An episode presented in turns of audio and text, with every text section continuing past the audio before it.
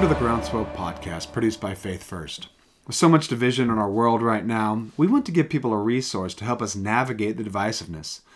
We believe there's a better way to live that allows us to not get caught up in division. We believe that when we put our faith first and divisive topics second, we can cross over divides to build unity and understanding with those around us. We hope you enjoyed today's podcast and that you'll keep coming back for more. Live faith first.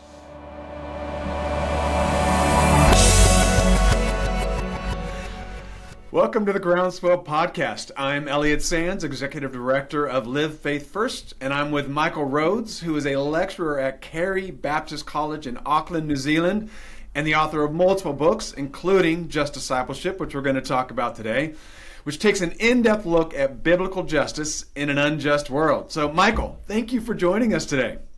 Elliot, it's a real privilege to be with you, and yeah, thanks for having me and we are halfway around the world apart even though you sound like you know you're you're you're from North America. Yes. You hear a little little maybe southern accent there. So but um, you're from right now you are not in the US yes that's right. I'm not in Kansas anymore or in my case Memphis anymore. Um, my I've, I've, spent almost all of my life in Memphis Tennessee uh, where I was born and raised um, except for a couple years in Kenya and some years at university um, but for the last year and a half, my family of six has been living in Auckland, New Zealand, where I teach Old Testament at Carey Baptist College. Wow, wow. How curious? How did you end up in New Zealand? Uh, there's a lot of seminaries in North America. How did you end up in uh, in New Zealand? Just really passionate about the hobbits, man. Perfect. No, the truth is, the truth is, um, while I was working my on my PhD, I, I sort of envisioned myself moving into church work um, and trying to keep the academic thing as a, an aspect of my life on the side. Um, and I actually applied to Carey. I, I I was in a job and I kind of had a freak out moment, and I thought I need to do some practice interviews to get ready for the next thing. And I didn't mm. know this at the time, but in January when I was looking, North American schools hire in the fall and so there was globally there was like three Old Testament jobs on Earth, and one of them was at Carey Baptist College in Auckland, New Zealand. So I applied as a practice. I sent the world's worst cover letter. I had no intention of taking the job, and in the first interview, I fell in love with the place. Um, Carey is a deeply evangelical place in in the best sense of the word, but cares deeply about poverty, about mission, about indigenous issues, which are new to me yeah. um, shamefully new to me. So it just, I quickly realized like this was going to be a really remarkable place. So Next big God step. closed doors and opened doors, and all of a sudden, you know, and here I am with my southern drawl and the hobbits, you know. in Auckland, that's so awesome. And you are married and have four kids. Yeah, my wife Rebecca and four kids: uh, Isaiah, Amos, Nova, and Jubilee, who are eleven down through six. Wow! All right. Well, that is an amazing thing to pick up your family, move halfway around the world. Uh, my my parents did that when I was mm. 14, mm. but they were bringing a. I think a, my daughter, my sister was three, oh my three to 14 year olds, and took us to Nigeria, West Africa. So. Wow. Um, um, proud that you did it. It's not an easy thing for a parent to decide to let's just go. You know, we're used yeah, to Memphis. Yeah. Let's go to let's go to the land of the hobbits. That is great. Yeah. uh, uh, now you wrote a book about just discipleship. That is the title of the book. Mm. And one of the things I really enjoyed about it is it's theological. It's also practical and additionally accessible. Uh, mm. Now, those three things don't often go together. Sometimes practical, uh, but not theological, or sometimes theological, and then that's it. Um, so I love that. One of the things you spend some time talking about is righteousness and justice and how those two words go together. So, can you start by just defining righteousness and justice and kind of the biblical just uh, definition of those two words? Yeah. Yeah, the first thing I want to say is it is actually hard to define righteousness and justice, especially when they show up as a word pair in the Old Testament. So they're often right next to each other, righteousness and justice, or they're parallel in the Psalms and the prophetic literature. So they have a lot of overlap and they are um, sort of macro co- concepts like wisdom is would be another Old Testament concept. It's like hard to pin down. It can mean everything from like the skill you need to build a tent to like the whole way you orient yourself to God. So justice and righteousness have that same kind of overlap.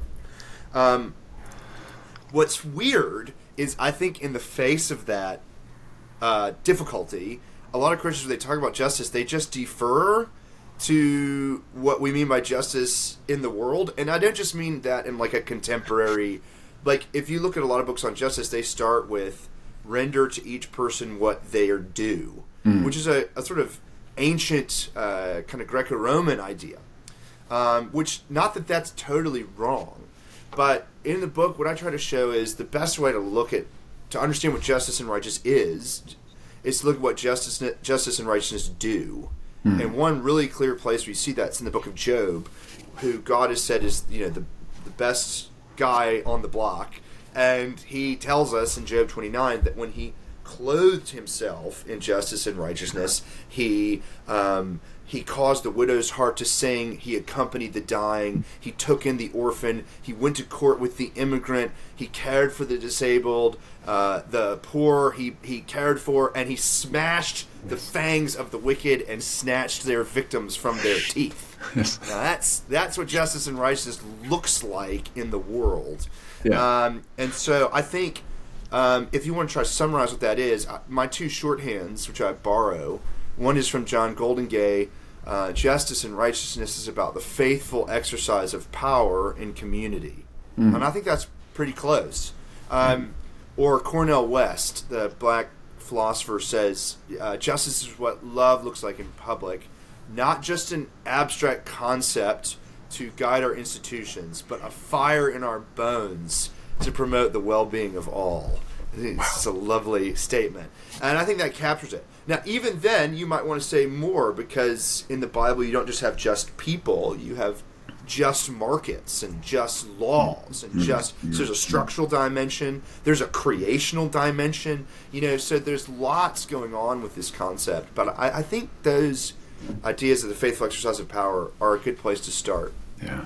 and what's interesting is you get those two words in the in the Old Testament. When you move into the New Testament, Yeah. Yeah. the yeah. word that we often translate righteousness actually holds together aspects of what we mean by justice and what we mean by righteousness. And and you can see this in in the language cuz if you get the noun form of the word, it's often translated righteousness, although sometimes it's translated justice. But when you get the verb form of the Greek word in the New Testament, it's it's the word used for justification, which is a, a hmm. legal justice metaphor. So you get two words in the Old Testament that overlap a lot. In the New Testament, you kind of get not this. Is, it's a little bit more complex than this, but you kind of get one word that includes concepts from both. Well, yeah. So so so the problem is when we think righteousness, we think like personal piety. Yes. And we when we think justice, we think courtrooms, and and this misleads us in the Old and New Testament because because there's this kind of big idea that we're supposed to be faithfully exercising all that we are and all that his, God has given us on behalf of others, Yeah. faithfully in line with His way, and that's what justice and righteousness is all about. Yeah, yeah.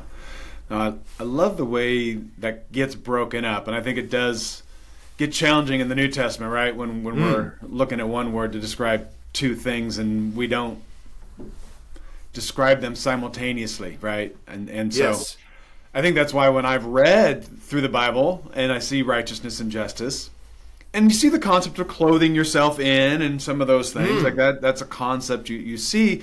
But as you've said, righteousness is so much like, well, I'm going to live right, I'm going to act right, I'm, I, you know, I'm going to treat my family right, that type of thing. And then hmm. justice is something altogether, and you either th- think of a, a Bob Marley song or you know, it's a song, you know, some- something you write on a sign that a protest, right? Justice Yeah. for all. Um, and those are those are pieces of it, right? Yes. but that's not the entirety of it. And I, I love when you pull out Job, that idea that it was very individual. There was a widow that was involved, right? Yes. There was a Yes. you know a person. Yes, and, and that's I think um, uh, one of the mistakes I think we make. And I know that in um, this ministry that you help lead, Elliot, you're trying to get people to dialogue across divides. And one thing I wish people would see is that for some of our Christian camps, um, justice is all personal. You know, it's all individual. It's all about what I do. And that co- completely misses this structural, corporate, community, and even creational side to justice. That you have just courts, that you have just laws, you have just marketplaces, or unjust courts, laws, marketplaces. Yeah. And then on the other side, we can think that justice is all structure, right? Yeah, and right. miss the fact that um, uh, each of us is got the ability to faithfully exercise what we've been given in line with God's way and to care for those who are suffering. That's another interesting thing about that Job passage. You know, justice render each their due or like, you know, we think justice like equality before the law. But when the Old Testament talks about justice, in that passage at least, you get nine descriptors of suffering groups in six verses. So as soon as the Bible starts talking about justice, it starts about the poor, the widow, the orphan, the immigrant, you know, Yeah. the Yeah. disabled. Um, so so yeah, I think I think a lot of us in our justice talk um, uh, separate what God we, we set asunder what God has united, you know. Yeah. You got my mind like thinking on like 12 different things right now. And, you know, a lot of it is around we've become so isolated in society, and yet justice is so communal. um, yeah. Right? That idea that, that, first off, I can get very isolated in my own home. I can also get isolated in my own community because often Yeah. your community can look and sound and feel just like you. And yes, that's right. so we and then the neighborhoods that maybe aren't the ones we want to associate with are the ones we drive around, uh, we avoid, and and and so on. And so, can you talk maybe a little bit more about kind of how do we do a better job of exposing ourselves? Because also I know that when I become aware of something, number one, I now feel responsibility. like, hmm. oh, I think maybe I should do something about this. But also, I become more compassionate towards those around me. And so, hmm. give it a little idea of like, well, how do we get ourselves exposed to justice issues? What does that what does Yeah. that look like? And yeah, Yeah, I'd say two things that I talk about in the book that are are are I think deeply in the biblical text, um, but also deeply tied to my experience. So one is just my personal community story, um, which I tell a little bit in the book. Is I was raised in this like church that I love, like I I really love. They they they raised me to believe that the good life was found only in Jesus and in a life submitted to his lordship and that the way you discovered what such a life looks like was in scripture. And those are my primary convictions to this day right? That's that's what gets me out of bed in the morning. And um, it really was a beautiful a beautiful church community. Um, i'm 37 so i was born in 1985 in the 1950s that same church that taught me those things had an explicitly racially segregated policy, hmm. such that when black and white college students tried to attend the church together in the 50s, they were barred from the door. Now, this is during the civil rights movement, and so there were the bus ins and the sit ins. But what a lot of people don't know, and Stephen Haynes has written a, a really good book about this in Memphis, is the kneel ins, where hmm. Christians tried to attend church together and were refused entrance at segregated Southern churches. And um, the church that I was at was a large, prominent Presbyterian church, and so it made national news. It split over the issue. The congregation that I was raised in was the congregation that had some sense that we'd screwed up right? so in the 80s and 90s, when I was raised, I like to say our congregation was in recovery. We were like at the second meeting of Racists Anonymous, you know. Hi, our name is so and so, and we've got a race problem.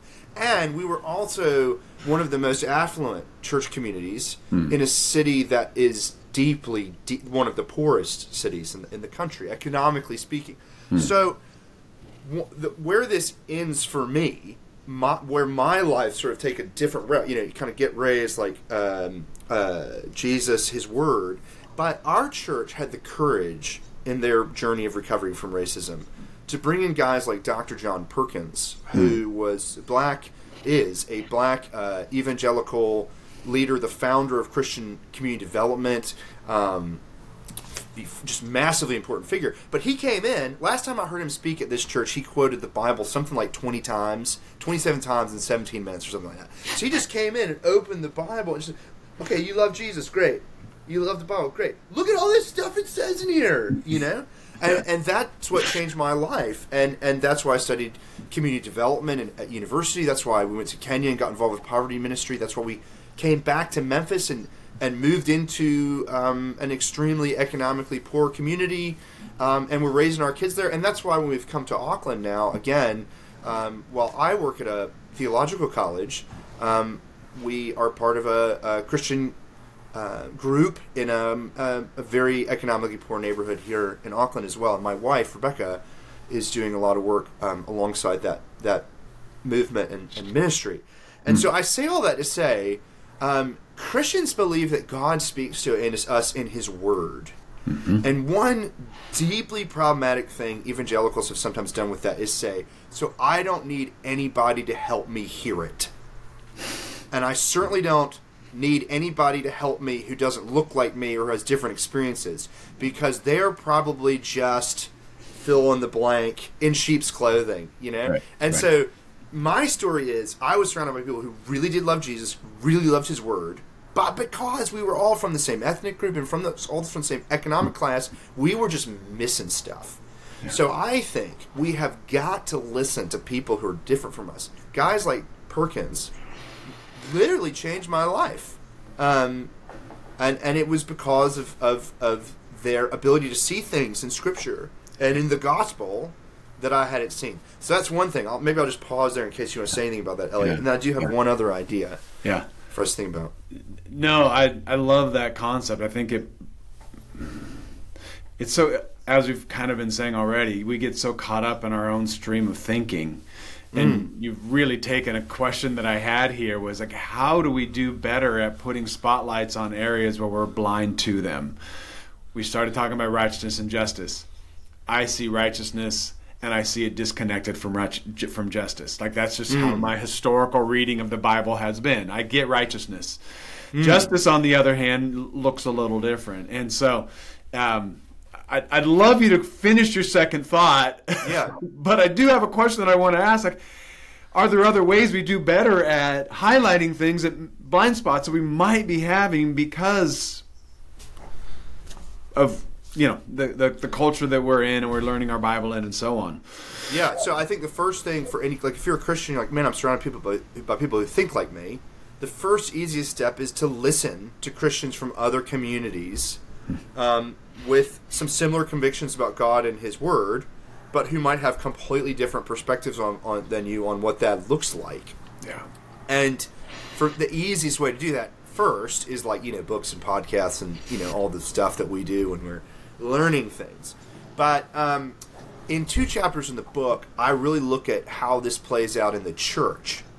And so, one thing um, that really, really bothers me is that when we talk about care for the poor, for instance, most American churches that are in, in sort of economically, um, that, that have some economic power, will often talk about our church needs to help the poor.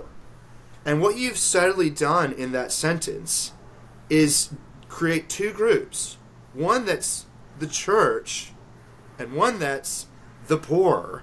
And the implication can be that they are not here, right?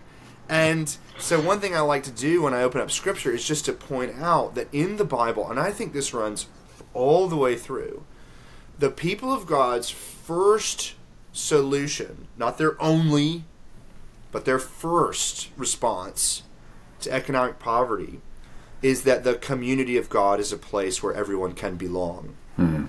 So, mm-hmm.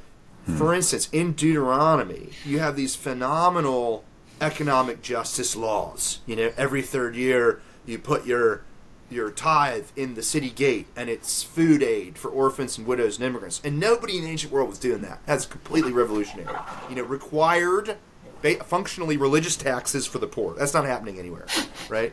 Um, Deuteronomy 15. Uh, every seven years, uh, you declare the Lord's Sabbath, and people who owe you money, their debts are forgiven. But you can't not lend them money. You have to lend them money, Right. uh, and you can't take interest, and then you have to forgive debts. And if someone's life falls apart, and so they're basically an indentured servant in your household in, in the seventh year, you send them out. And these are all very countercultural. But what's amazing is to look at what comes just before these three economic justice structures. Because what comes before all that is a meal. So in Deuteronomy hmm. 14, 22 through 27, what you're told is on normal hmm. years, hmm. you bring your full tithe to the Lord's sanctuary and you eat it. You feast on it.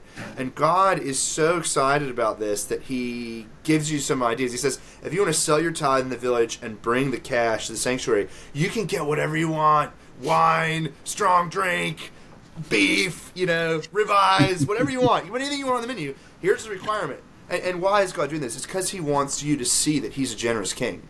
So He mm-hmm. takes everything that you mm-hmm. owe Him and He gives it straight back.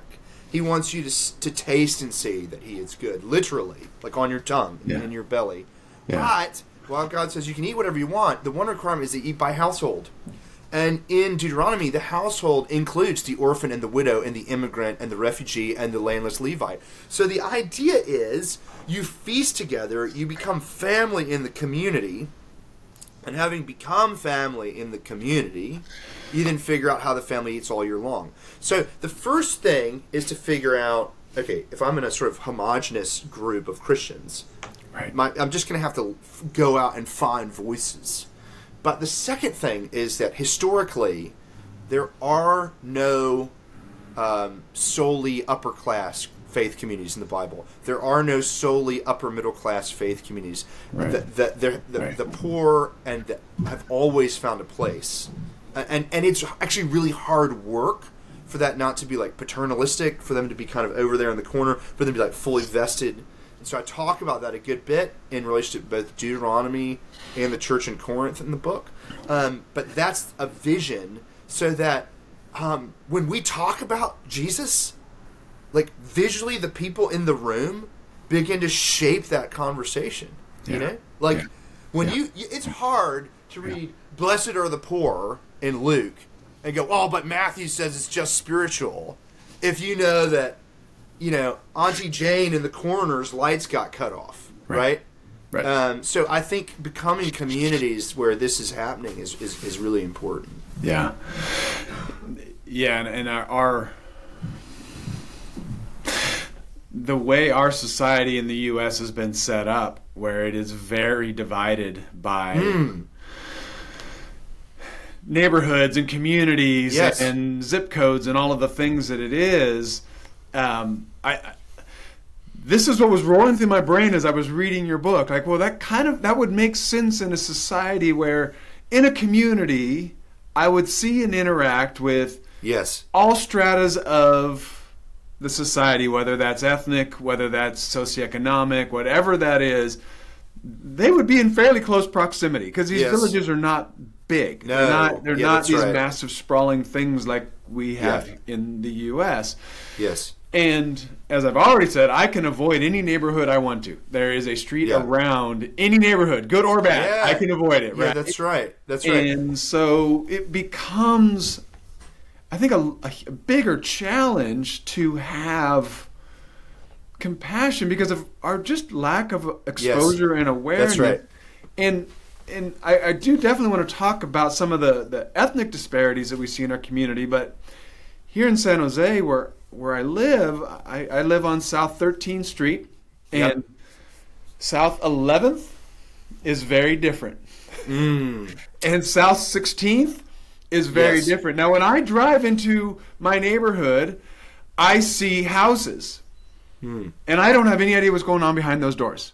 Yeah. All I see is a door, and Yep. you know the paint may be a little more run down than in on my street.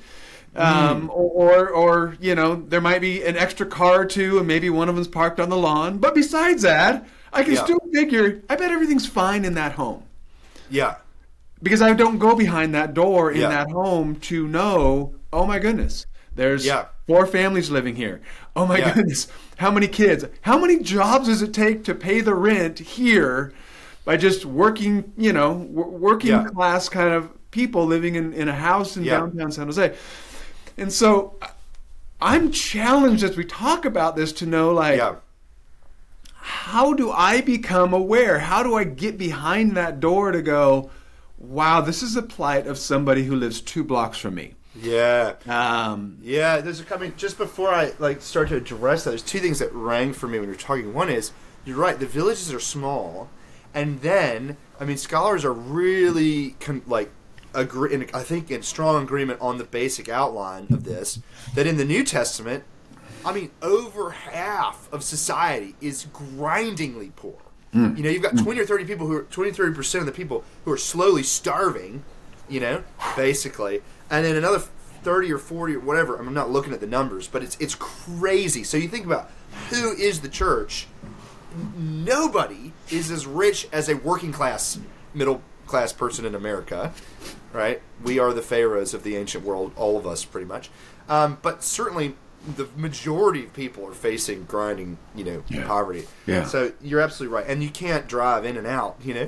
Um, the other thing I thought of is, you know, fr- so from my experience, um, you know, Dr. Perkins, one of his big things was, if is one of his things is, um, if you feel called to, to serve a community, you should consider living in that community. Yeah. And whether that means you were raised in that community and people want to leave, but you decide to stay, or you go and come back, or you might be an outsider like me.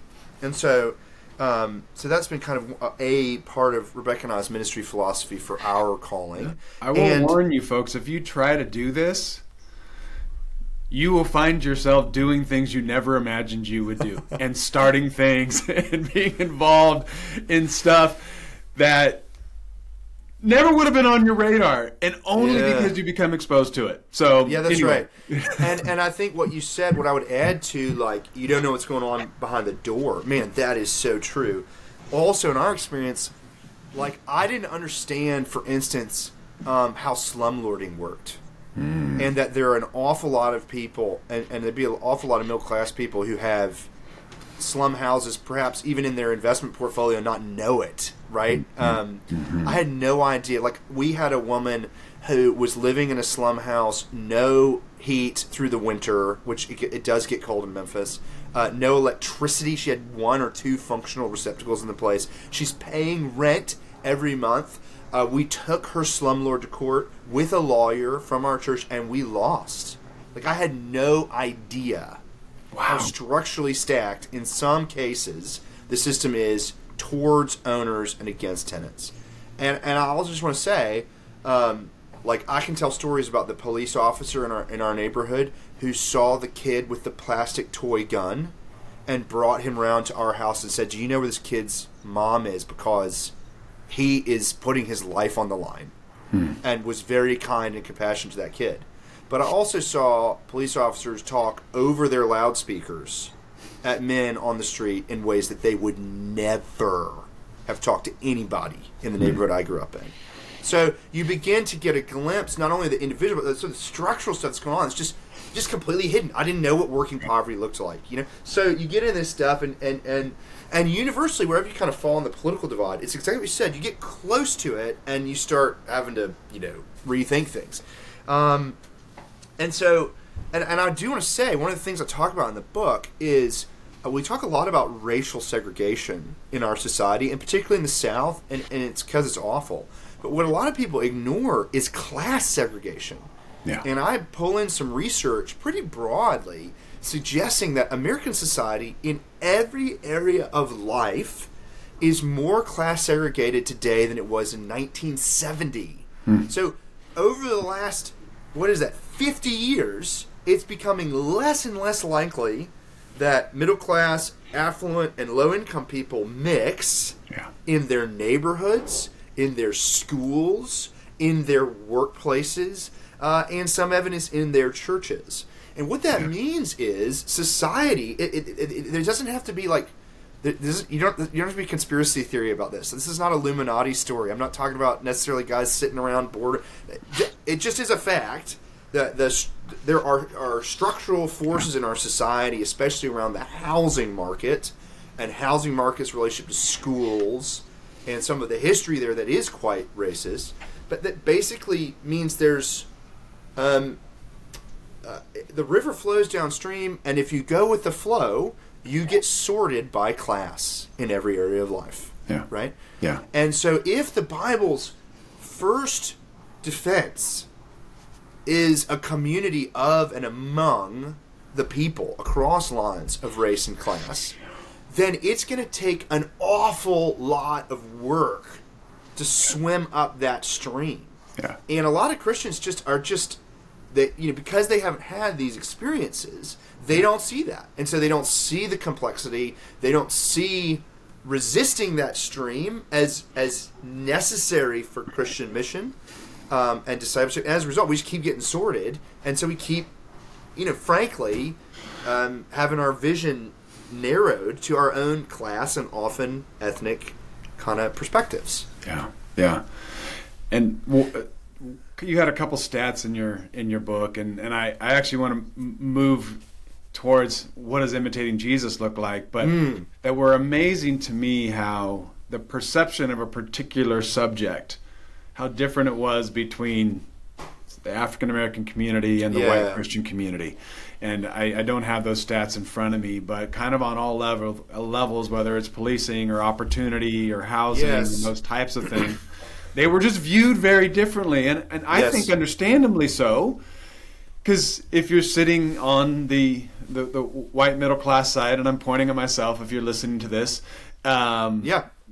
without being exposed to it, well, it's probably good enough for everybody. I mean, I had opportunity. Everybody else Yes. probably does too.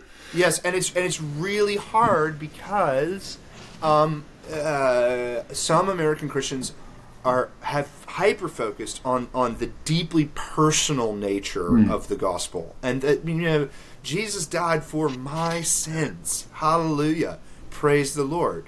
Um, but the way the Bible tells the story is that my story of salvation is caught up in Jesus Christ is the Lord of the universe and he is reclaiming all that is his and he is making all things new and so we often miss that kind of that kind of corporate dynamic and so with our hyper individualized focus we miss things. So like if i tell you the story of my family you know i can tell you stories about how my grandfather you know was on a on a navy ship during world war ii and didn't like the job that he was given so taught himself to type and then he used the va bill to like get go to college and get a loan to start a business and bootstrap this business with help from you know and then and and and all this stuff and and buy a home um, in Memphis with um, with uh, uh, government uh, FHA backed mortgages. And in that story my grandfather really did work his rear end off taught my dad to work his rear end off. And so I in my own uh, dodgy millennial way have my version of, of working my rear end that I've inherited. You know, Not, that, that story that's a true story. Yeah. But what's obscured is that the black guys on that boat with my granddad were denied college through the VA bill. They were denied the loans by the VA bill. Gee, they were excluded from reasonable mortgages and, and forced through redlining into predatory uh, loans. And so, like my neighborhood, the neighborhood that I lived in for 12 years, was a a, a the best neighborhood, um, the best neighborhood for middle class black people in the city in the 20th century, and structural, racially driven uh, politics turned it into a slum. So it was the third poorest or third poorest zip code in the country by 1999. It went from the best neighborhood for middle class blacks to one of the worst neighborhoods for anybody, economically speaking, in 90 years. And that happened. And I, if we had time, I could show you the moves Yeah. because of racist politics. And and so, you know, I I value my heritage, right? But my Yeah. neighbor's experience is so different. And and if we're not, you know, running into that, um, we're just you're just not gonna see what we don't see. You Right. Know? Right, right. No, it's absolutely right, and and uh, it's still happening in 2023. That's It- right. It uh, That's right. It, it changes some. It maybe looks a little bit different. I know you know redlining has gone away and some of those things, but I still hear stories just a couple of months ago about Yeah. housing and, and who's uh, being allowed to move into a particular new neighborhood. And, That's right. and who somehow is not. And um, I heard the story, and I, you, you, you, you have to ask the question: How is that possible? And yet, it is possible, and it is still happening. And and I, I think part of as we learn these things, what does our responsibility become to help alleviate? Yeah, that's right. To help eliminate, and I, I, I think that's part of the challenge of all of this is, is when we Mm. talk about how we step into whether it's poverty or uh, ethnic um, divides and those types of things. I I grew up in a church that we were not a political, and by political I mean involved in local government, involved in. I mean, you would say, "Hey, who's here's here's who we should be voting for," that type of thing. But actual legislation and so on. And yet, the more you get involved and hear things, the more you tend to have to move that direction where you find yourself in Washington, D.C., you find yourself in Sacramento's a California, uh, capital of California, in Sacramento, or you find yourself at City Hall because you realize there are injustices and that there Mm. are ways that they can be changed. There, there Yeah, actually right. are, you know, we have the benefit in our society of, of, of advocating and making adjustment to laws. And Yeah, that's right. Not a lot of societies currently and or historically had that opportunity. Yeah. And so, um, That's right. And and I, I in the book, one thing I do is I do a close look at Daniel, and I want to say this because I think this is important in our political moment. You know, Daniel's a guy who finds himself uh, in the cabinet of Nebuchadnezzar. You know, and is try- if you read Daniel one through four, he and his buddies are trying to work out uh, to what extent can they collaborate, and to what extent do they have to resist. Now in Daniel four, Nebuchadnezzar has the dream where he's like, I'm, "God's like, I'm going to turn you into a beast because you're acting like one," you know, and and Daniel says, "Okay, here's my advice: uh, break off your sins in righteousness, and atone for your iniquities by deeds of mercy to the oppressed." Again, this is justice language, right? yeah. And, and there's two things that, that's that's striking about this. Um, one is Daniel is not talking to the church. He's not talking to Israel. He's talking to a pagan government that he has deep, deep disagreements with. And his message is justice for the poor, right? Righteousness to the oppressed. And what's even more astounding about this is that the narrator, this is the kind of thing that Bible nerds freak out about. Three times in this chapter, we're told, three times, it means it's important, that Nebuchadnezzar's problem is that he has not recognized the sovereignty of God. Hmm. The problem is that Nebuchadnezzar has set himself above the sovereignty of God. He has not recognized the sovereignty three times. So why is Daniel, in the face of Nebuchadnezzar's idolatrous arrogance, say that care for the poor is the solution? And the obvious answer is that Daniel has learned from Scripture that the way leaders acknowledge God's sovereignty as king is by reflecting some of the sovereign king's priorities. And for Daniel, justice and righteousness for the poor is at the center of that program. So this thing of all care for the poor is the church's work. That is just not borne out in Scripture. Like I've just given you the chapter and verse. Stop saying it. There are different ways that we care for the poor when we're in our local churches than when we engage politically. And bear in mind that Daniel criticizes like crazy Nebuchadnezzar. So even the people he works for, even the party that he collaborates with, let the reader understand, you know, even the politicians that he campaigns for or whatever, he is deeply critical of them in public. So that he's never just working for the man. You know, it's always it's always constructive, critical. It's critical collaboration. But but this idea that oh that's the church's work simply, and the government should never. That just is. It's just i- if if you believe that, I want your audience to know they got those ideas from somewhere outside the Bible, because when we see God's people in power, at least on a few occasions, amid the nations, what they do is they seek justice for the poor. That's part of their program.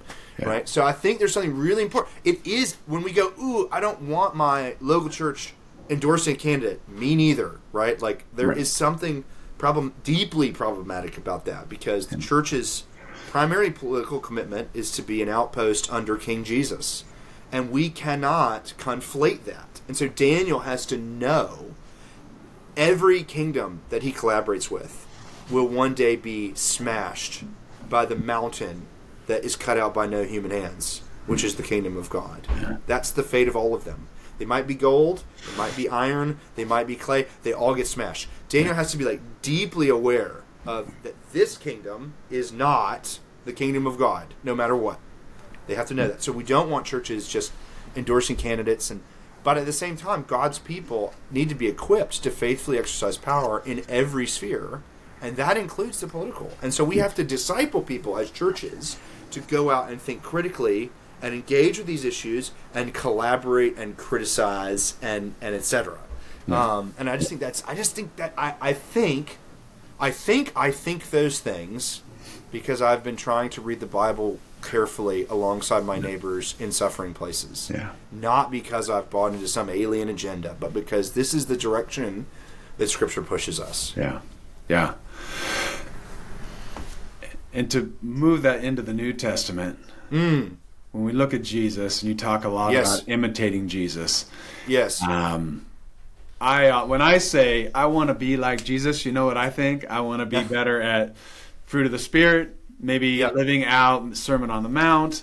Yes. Um, you know, get my own personal habits, my own personal thought life, my own get get me Yeah. all righteous, right? yeah. Yeah. And yet, when you look at Jesus' first sermon, which of course you talk about, right? He Mm. says he he literally reads scripture that says, "I'm I'm I'm kind of the year of jubilee here. I'm bringing Yes. good news to the poor." Yes. And then when you see who he interacts with, yes, Yes. definitely with the Pharisees, de- yes, definitely with people who are in power, but so much of what he did was healing the sick, right? Feeding mm-hmm. hungry people, giving life to widows' children. And mm-hmm. I, I'd like to just, this is just my guess, but if Jesus were here today, based upon what I see in the New Testament, I think he'd be spending more times, more time in low-income communities than he would be sitting in church buildings. Well, what I find remarkable is he spends so much time with all the groups. And so, hmm. you know, hmm. there, yeah, so, so, so- somebody has said, you know, in Luke, he says the most about the poor, and he's also more with the wealthy than in any other gospel. So Luke must be telling us that Jesus is quite happy to draw people from every economic stratosphere, but he draws them together and he draws them to himself. And then he says, Now you're part of a family where you belong to each other because you belong to me. Yeah. And that has deep implications for the way that you care for one another. Yeah. Um, yeah. yeah, you're exactly right. And the Sermon on the Mount, I mean, you know, fruit of the Spirit, Sermon on the Mount, amen to that. And those things will be good news for all people, but not least the poor. You know, Yes. um, loving your enemy, forgiving debts. These are all things in the Sermon on the Mount, you know. Um, yeah. Yeah.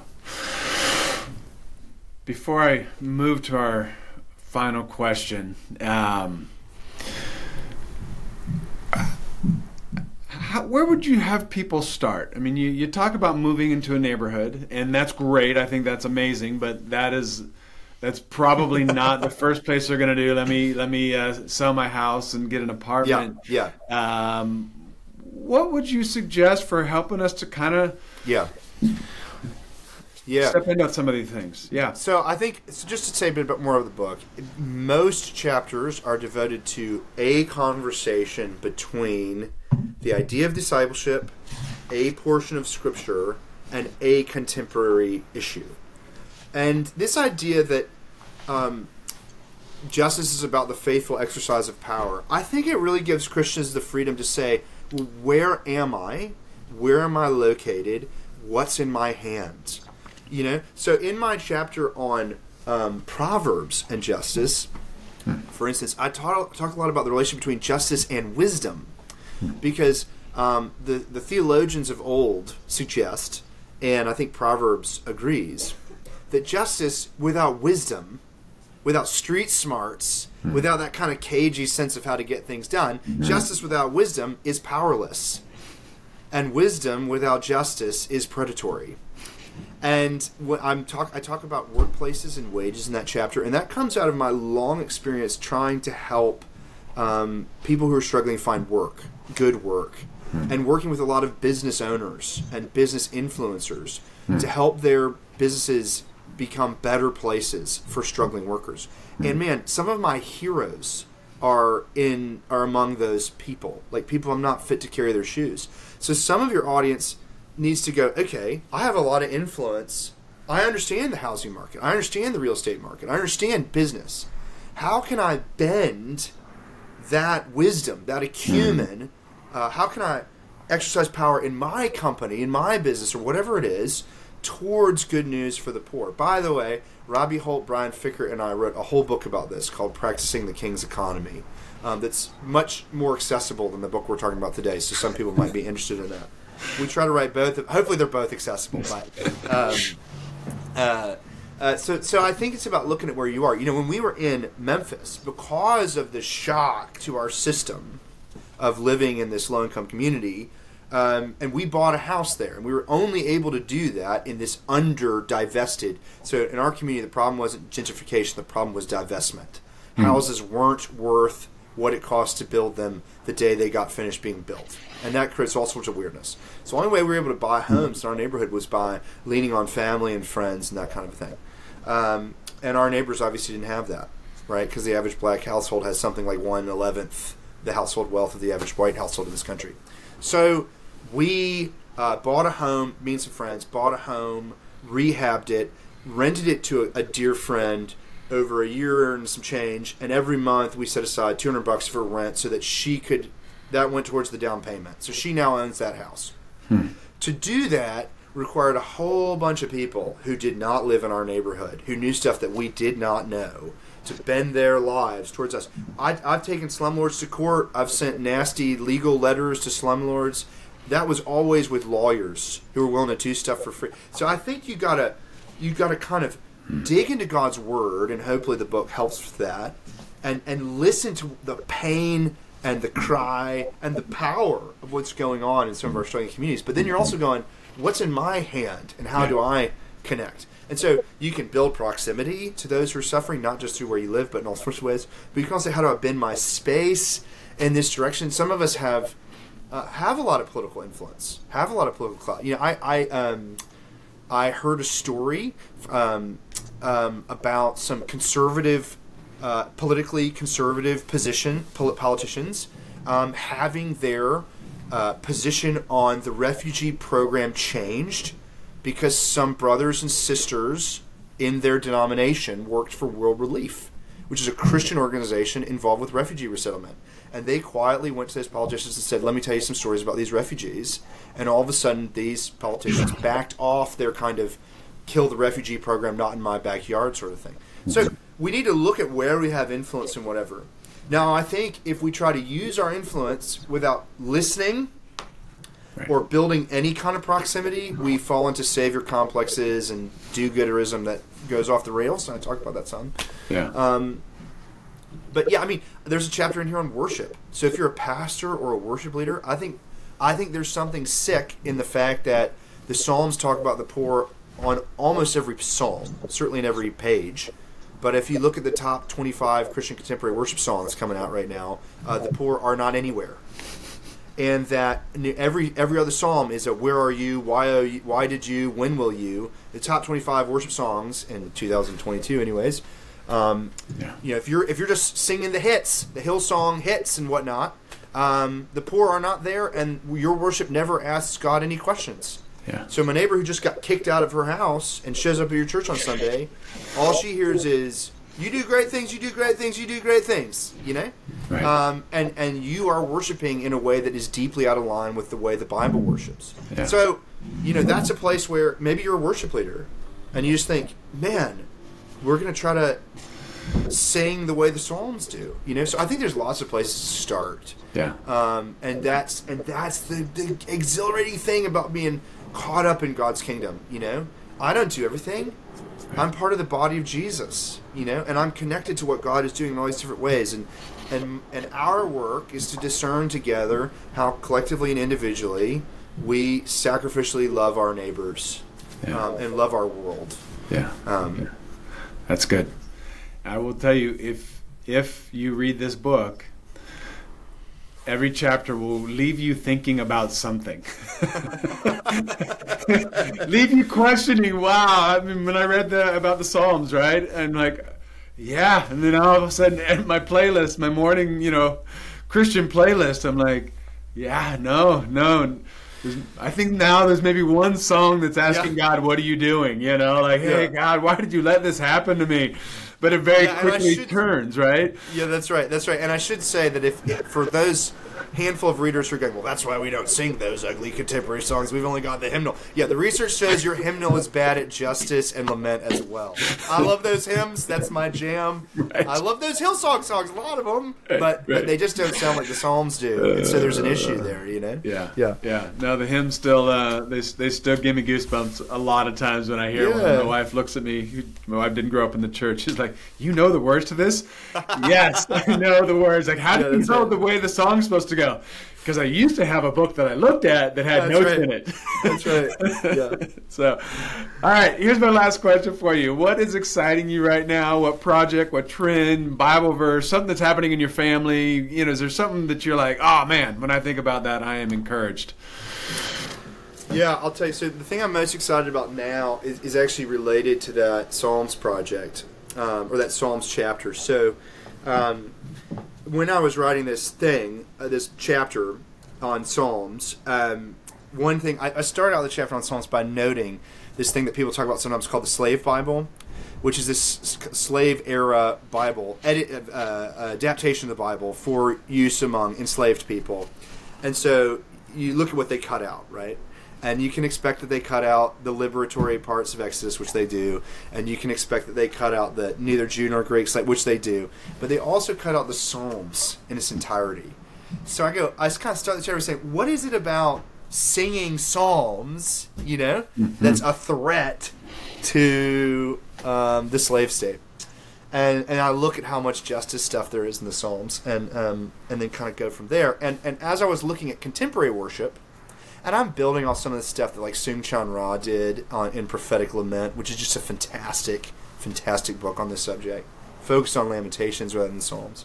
Um, I, I looked at these top 25 Christian contemporary worship songs that you can you know you can look up, and um, and I started sharing about that on Twitter, and and and it, it's the only time people started have ever listened to me on Twitter, as far as I can tell, which is fine. Um, but anyways, that ended up I ended up writing something for Christianity Today.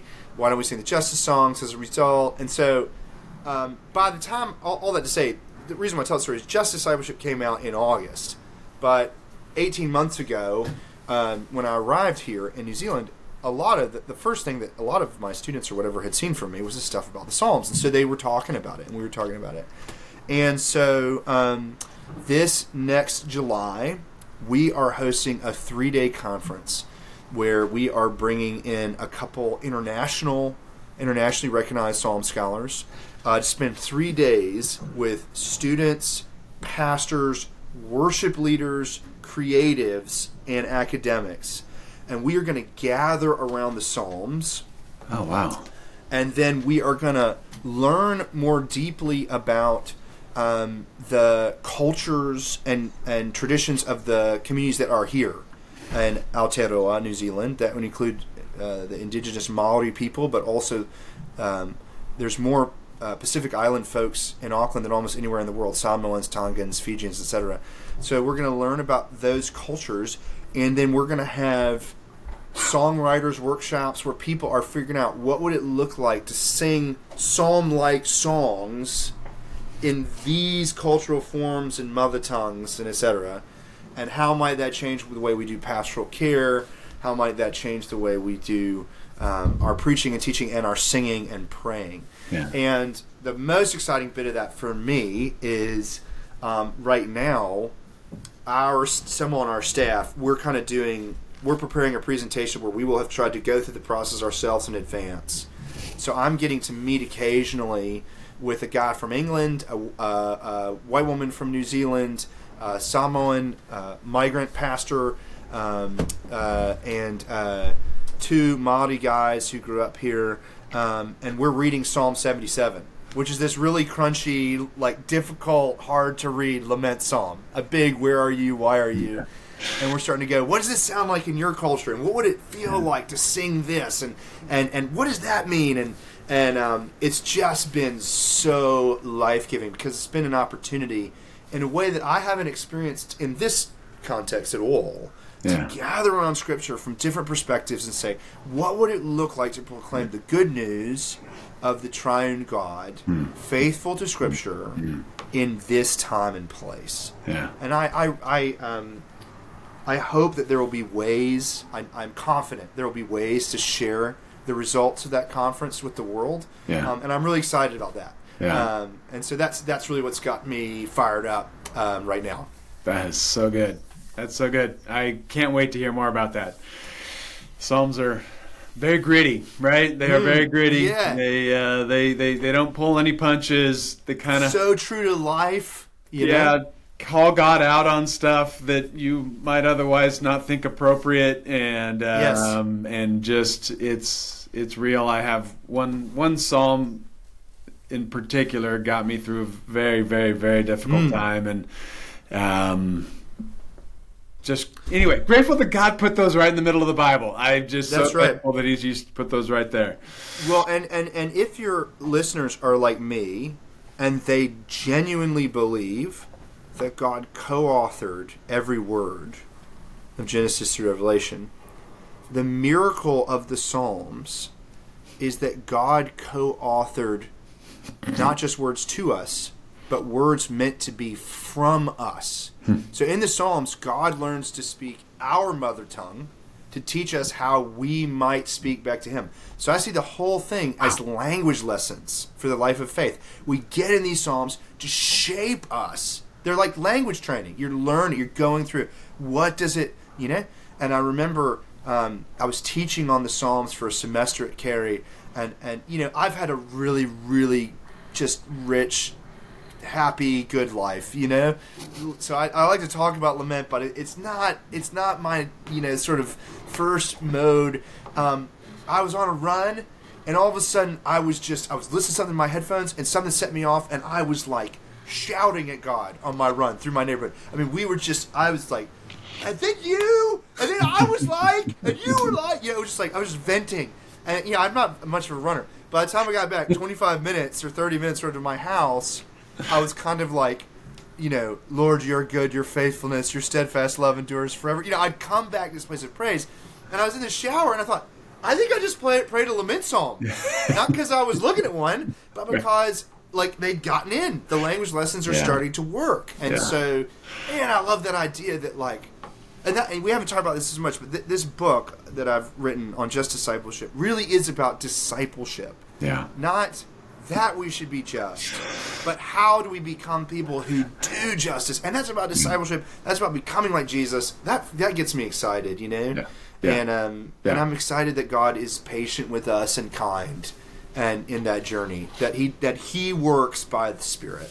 Yeah, absolutely. I agree. And yeah, I had several questions around discipleship. Obviously, it's the title of the book, but just that idea that this is a growing, learning thing. It's not something that's Yes. zapped into us. It's something that we we grow and we get stretched in, and it it Yes. it is a it is a, a massive thing. And um, so maybe, maybe we'll bring you back on and we'll just sit on talk nothing about discipleship and what this actually looks like. Even though I think everything we've talked about today has really been discipleship. I don't think we've just we just haven't called it out as such, right? It's about how do we Yes. continue to grow and to learn and to move into these arenas that might stretch us, but we know that they're like so many other areas that God is calling us to it. And yet it's grinding gears in us. So whether it's our thought life Yes. or our word life or or or or the way we treat other people all of that is part of our disciple our trust in god and his provision like all of those are part of the discipleship Yes. and justice is another facet of that discipleship that we need to Yes. we need to get done we need to get done. Yeah, and Can I just make a comment about that, Elliot? Um, you know, the good news of God's grace is that by the Spirit, Jesus writes the new covenant on our hearts. So mm. we are given mm. new hearts, mm. and those new hearts beat justice with God's just heart. And the good news of the gospel is that we've been invited to work out how to walk in step with the Spirit, how to work out our salvation with fear and trembling, how to proactively offer our bodies of, as instruments of righteousness, yes, instruments of justice. And so it's hmm. the Spirit's work that gives the initial gift, and it's the Spirit's work that works in us and through us as we labor towards what God wants us to be. And all of that is gospel good news yeah. that flows out of our life with Christ. Yeah. yeah. Michael, thank you so much for your time today. I really, really appreciate you uh, joining our podcast, being here. There's so much stuff. So, first off, y'all go get the book and journey through it. You will enjoy every single chapter. They will make you think. You will. I, I hours later, it's still rolling through my head. Next day, man, what are the implications of that? How do we do this? So, thank you for writing the book and bringing kind. that to us. Thank you for joining our podcast today. Hey, everybody, let's go out today and live faith first. Hey, thanks for listening to our Groundswell podcast. If you found this podcast helpful, make sure to subscribe and leave a review. Reviews help other people find us, and we're trying to get the word out. We would love it if you would also share this episode on your social or your favorite text chain. Make sure to check out our weekly Groundswell videos at our YouTube channel. We make it easy for you to find all of our socials Instagram, Facebook, Twitter, LinkedIn, YouTube. It's all at Live Faith First. Even our website is livefaithfirst.org. So wherever you're searching for us, type in Live Faith First, you'll find us there. Thanks again for joining us, and we'll see you in a few weeks. In the meantime, live faith first.